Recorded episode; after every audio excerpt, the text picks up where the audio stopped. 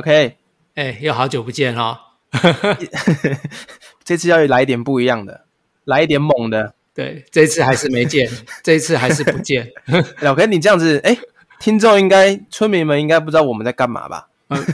觉得怪怪的哈。我们这一次是用那个线上录音，哎，对，我们空中相见，对，不是那个套句行话叫做什么精神上的交往啊？不是，我我发觉这有一个好处，哎，啊，什么好处？像常常之前去老 K 家录音的时候啊。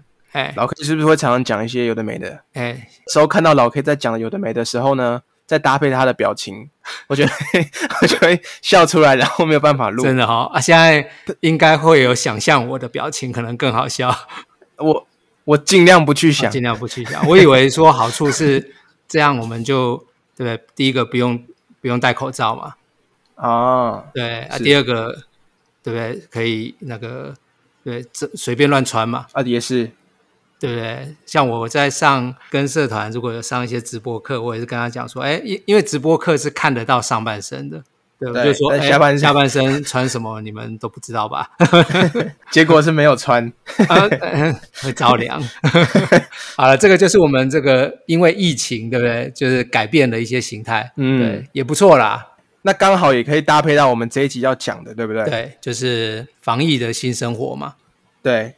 新生活 发音要正确一点，老 K 可以示范一下 发音不正确的样子。发音不正确的生活就是没有。其实防疫，我讲，我都跟朋友说，哦，我现在过的是什么山顶洞人的生活？对，几乎足不出户啊，能尽量少出去就少出去。这也是对的吗？对啊，也是为防疫尽心嘛。出去就快去快回。对你，你知道我这种人对于。快是很忌讳的，我 干嘛啦？对我喜欢慢慢来嘛，对不对？就就是生活也要慢一点，所以还是一开始还是不习惯了，不过渐渐习惯了。就是很多的，比如说购物的行为啊，开始会从这个网络上，所以这段期间也变成我的这个网购节啊。哎，我记得老 K 前几天跟我分享，你有一个很特别的货物，怎么来的？哦。对，那一天因为有平常就在某某消费嘛，对啊，某某因为可能这阵子忙碌，加上它不同的仓库嘛，所以货都同一个单，它就拆成好几个几个仓库出货。好，那有一个呢，大概就等了五天都还不来。哎，有一天看到已经出货了，哦啊，我看哎配送的是这个宅配通，可是他写宅配通通给外包，哦，给外包厂商送，上面这样写。我就很好奇啊，这个现在还要外包给谁？现在大家都这么忙，还有谁能外包？我就看谁哦啊！结果后来呢，电话就来了，然后我就下去看，嗯，五五六八八啊，哎，对，计程车，我的货坐计程车来的，哎，这货很高档，高档货，对，四九九坐坐计程车来。老可以，那可以请教你一下吗？那当时在车上，他的因为我是听你讲，可是我没有看到他是哎，整台车就只送你一个货，还是他上很多货物？哎，没有没有没有，他后行李箱还有哦，后行李箱有。那我觉得应该他有去这个所谓他们各地区域的这个卫星仓啊，那他可能那边把这个这个区域的货都分好了，然后给他，所以我看他的后行李箱还是有一些货，然后他也有在。问说，哎，那几号是不是在对面这样子？嗯，对啊，因为他不能不能像货物货车载的量那么多嘛，所以它比较精简，但是基本上还是以我们比如说这一条路或者是这两条路为主，这样也比较有效率了。而且刚好最近这一阵子计程车的生意应该也不是很好哦。对，没错，因为大家少出门嘛，然后又不敢，所以呃，五五六八八啦，你说这个。这个大车队如果会因为这样增加多少业绩，我倒也觉得应该是这样讲，就是说这个货运来补上它本来人运的的这个不足啊，嗯，所以也是 OK 的啦，让大家这个诶货畅其流，然后这个司机大哥们也有这个收入，也还不错哦。对对对，哎，最近除了这个之外啊，我看老 K 也蛮常教一些。外送，我说食物，生食的啊，或者是对我也是觉得是食物，不用强调。现在不可以人跟人的连接不能乱连，所以这个会不会变成像我们这一集要聊防疫的新生活嘛，对，现在都是在讲防疫生活的当下，是，可是身为就像我们在做投资的啊，我们是不是要去想未来？所以在这个疫情结束之后，老 K 有什么新看法吗？就不管是我们生活上啊，或者是一些吃东西上面的改变，对，其实我想刚刚讲的这个新的东西，我想在投资上大家都反应都非常快速嘛，就是哎，这个比如外呃这个这个网购啊，Momo 这个也涨翻天了嘛，对不对啊？效率比较差的 PC 用也是就比较鸟在那边，哎，最后也是有补涨上来。那大家所用什么蔬菜箱或什么的，哎，我看纸类也是不错哦，所以其实都已经反映在现在了啦。那再回来去看，如果说这个疫情结束后，大家生活会有什么改变？我想不外乎现在一般第一层思考能想得到的就是报复性的消费嘛。嗯，对，大家尤其这阵子全部都吃家里，那如果呃比较趋缓了，或是疫苗打得够多以后，我相信这个报复性的聚餐应该会起来。所以这个很明显的是第一层思考，对，这个是第一层思考，因为对啊，就是反正大家闷坏了，然后就就就会去嘛。对，嗯那另外第二层思考，我倒也觉得说，其其实也不会说疫情之后就完全恢复到疫情之前的啦。嗯对，就是说我们的生活形态还有我们的人流的管制，确实以其他地方的这个情况来看的话，都是反反复复啊。对，对，所以不会完全扑灭的感觉哦，最近，对对对对对，所以这个股票市场也会这样，它就是这阵子涨了，也许到了疫情后它就会跌了，那跌就会超跌，但是我们就要来反思，它会不会会不会就超跌了，反而有它的价值就出来了。嗯。所以我会觉得说，呃，也不会说疫情之后，哦、我们现在就要去这个布局这个餐饮，除非我还是一个重点，它有超跌。嗯哦，因为我觉得即使疫情后的报复性的这个这个消费的聚餐好了，可是这个疫情都是来来去去嘛，它有一天也许又会开始紧缩了。嗯对，所以我们就也不能太过度乐观的去想，除非它的股价有超跌。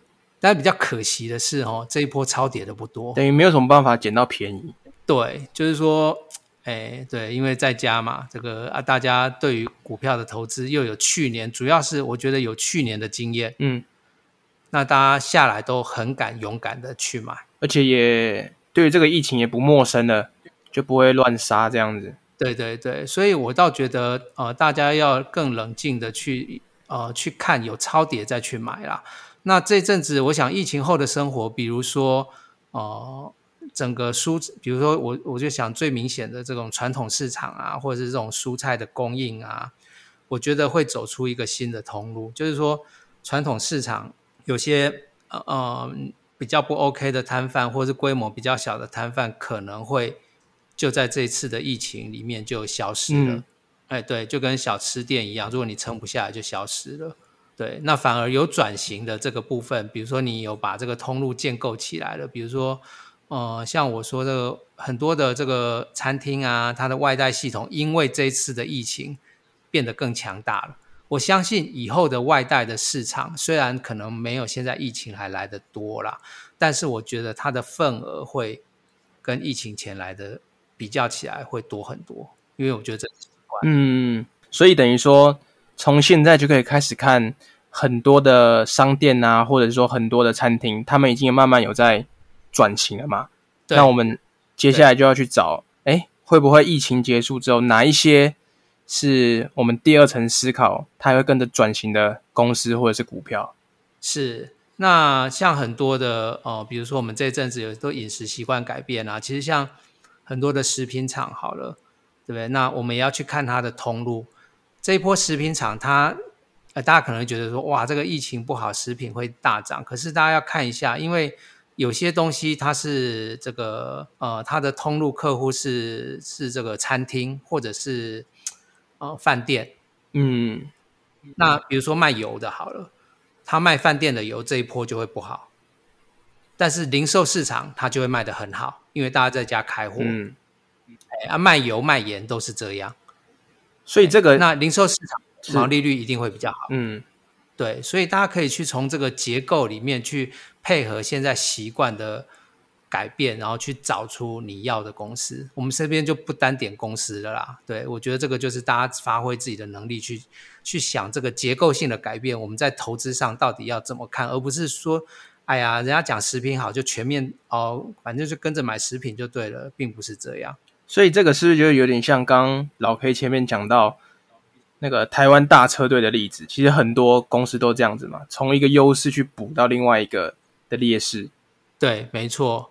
那那另外的话，就是整个大家对于这个呃，虽然现在国内内需因为疫情的影响会整个荡下来嘛，可是如果之后稍微解除以后，国内在人流上的移动，也许大家会有不一样的思维。哦，比如说做交通工具系呃大众捷运系统，可能一开始人就会比较少，还是比较不敢。嗯对，那可是你要移动啊，可是你对于这个哦自我用车，不管是汽车或摩托车，也许你的需求就会增加了。嗯，对，所以我觉得这个，嘿，我觉得这个也是就是大家可以去去思考的一个方向啦。对，所以这刚好也跟哎老 K，像你昨天前昨天有传一个正常的东西，你传一个某一家公司有一个 新的投资人进去，这会不会有相关的关系啊？某一家也是跟车子相关的公司。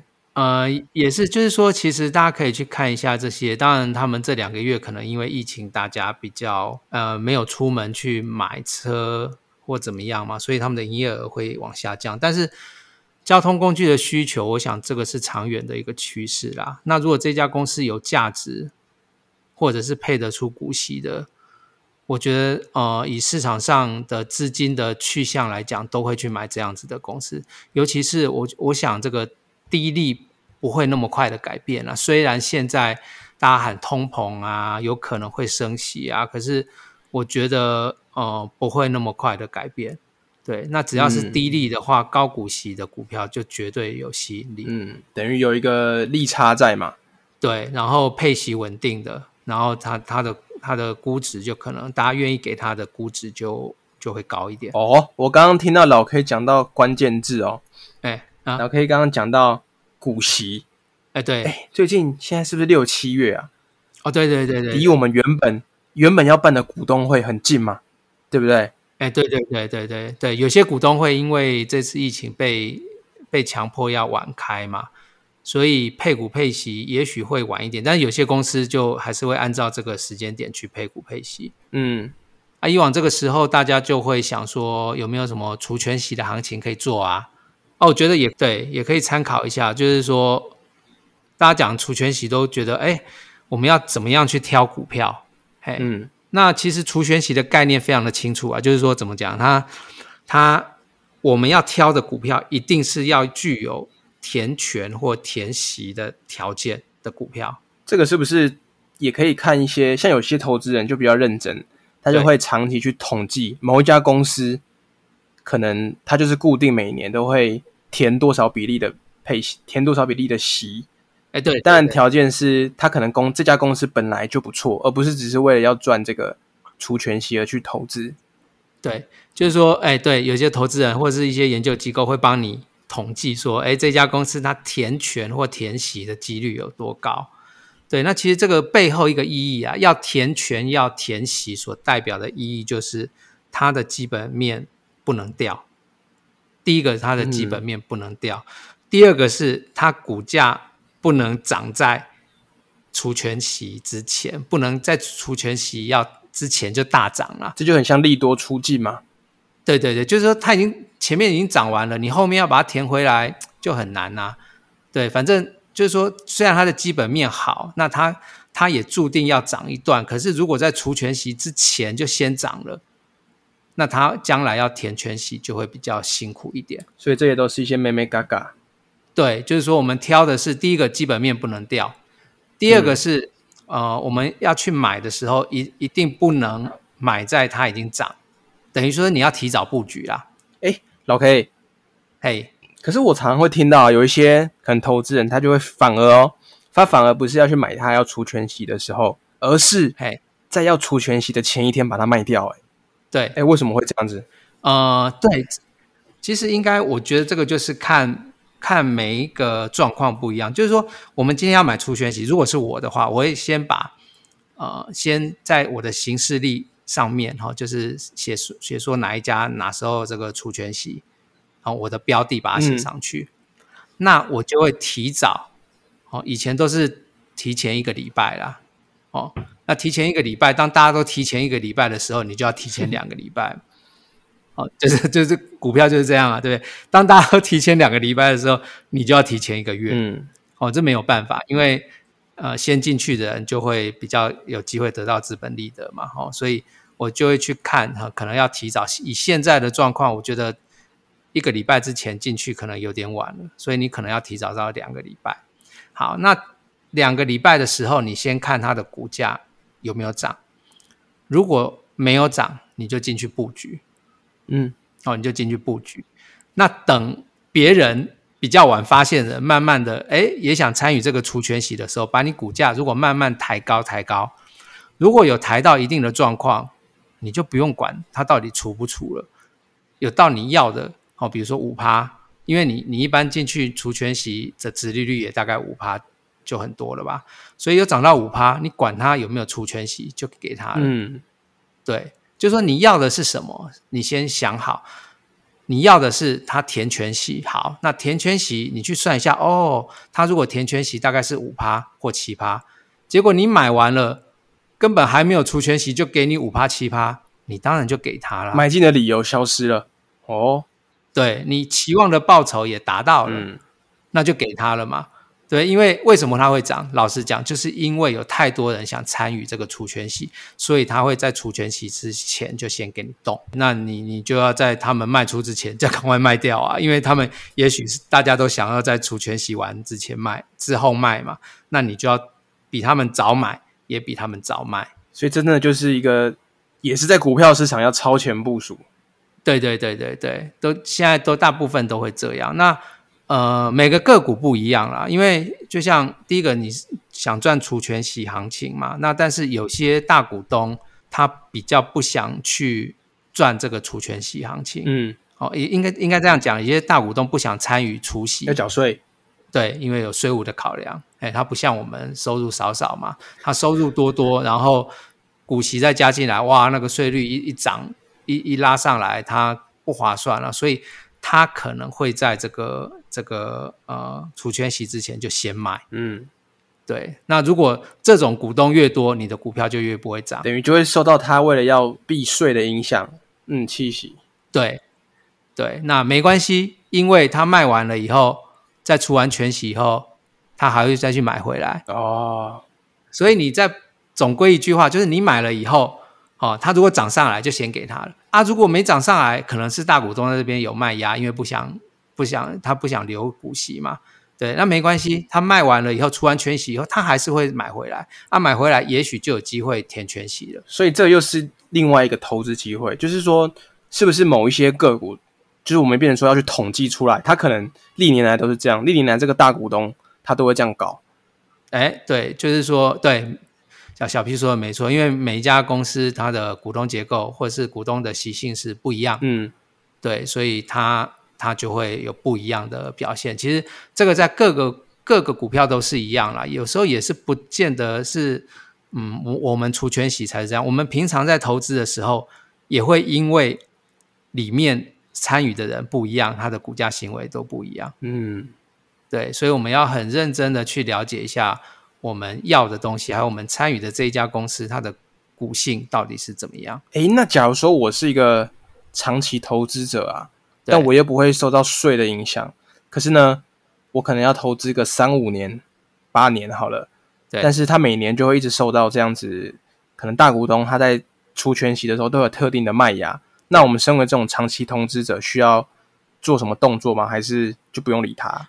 呃，我是觉得是不用理他啦，就是说，因为长期投资嘛，大部分你的金额会比较大。那当然，你可以拨一个小部分的金额去怎么样，算什么吃吃豆腐也好，对不对？对，但是但就是参与一下，看它的波动，因为你对它很熟了嘛，那你可能一部分的资金去跟它诶低买高卖这样子，但是大部位来讲倒是不用去做太大的变动，因为有时候就是这样，当你大部位做太大的变动的时候，常常也许就买不回来。嗯，就是人的习性，好像都会这样子。对对对，所以这个吃吃豆腐呢，我们就这个怎么样？这个伸伸小手就好了。哎，对对，不要吃豆腐的时候还伸大手，这样怪怪的。怎么又讲到这里？刚刚在讲的那位仁兄，常常就是在做这件事情。所以，是不是我们刚好这一集把这个防疫新生活跟出圈息搭在一起，其实也是有目的的哦。哎，防疫新生活都在什么目的？防疫新生活都在家，对不对？对对对对，有些人可能时间比较多的，就去把那些除权息特定时间点会做什么动作的股票，哎，找出来，把心思放在上面，也可以小小的用小小的部位来玩一下。对对对，反正也是这个在家。也是没没什么事做嘛，我我是没什么事做，啊哦，我我也没有什么事啊，就看看剧而已啊。对，感谢一下日本送没错。哎，像老 K，这个防疫的关系啊，对，生活上我们可能都有一些改变，但是投资上呢，投资上第三级警戒对你来说，投资有什么改变？因为刚好我昨天在那个 IG 上有发一篇那个问题提问嘛。对对对，刚好有一个村民就问说：“哎，那如果三级警戒继续持续下去的话，那对我们投资会不会有影响啊？”哎，好，那我觉得就是，反正这个问题就是看问题本身到底问的对或不对。对，因为问题本身就是一个判断嘛，三级它到底会不会持续嘛？那有的人觉得说：“哎。”如果三级现在是到六月底，如果再延一个月，他觉得是要持续。可是我觉得只要是一两个月就会过去的事情，我会觉得它不叫持续。嗯，对，它就是我们就是把它撑过去就好。它不够持久啦，这样子讲。对对对，在投资上它不构成长线持久的要件。对，尤其对于我们这么长的人来看的话，这一定要。对对对，像老 K 刚刚有提到啊，如果说。问题本身，比如说这一个月、两个月，它并不是一个很持久的状态，但反而有一些股票无缘无故在这一两个月被误杀了，这个时候就是可以来捡便宜哈。哎，对，没错哦，所以我是觉得说，呃，当然每个人在买卖呃判断大盘的时候，真的是比较难判断，但是呃，你不用判断大盘，但是你可以判断说，或者你可以决策说自己这个部位。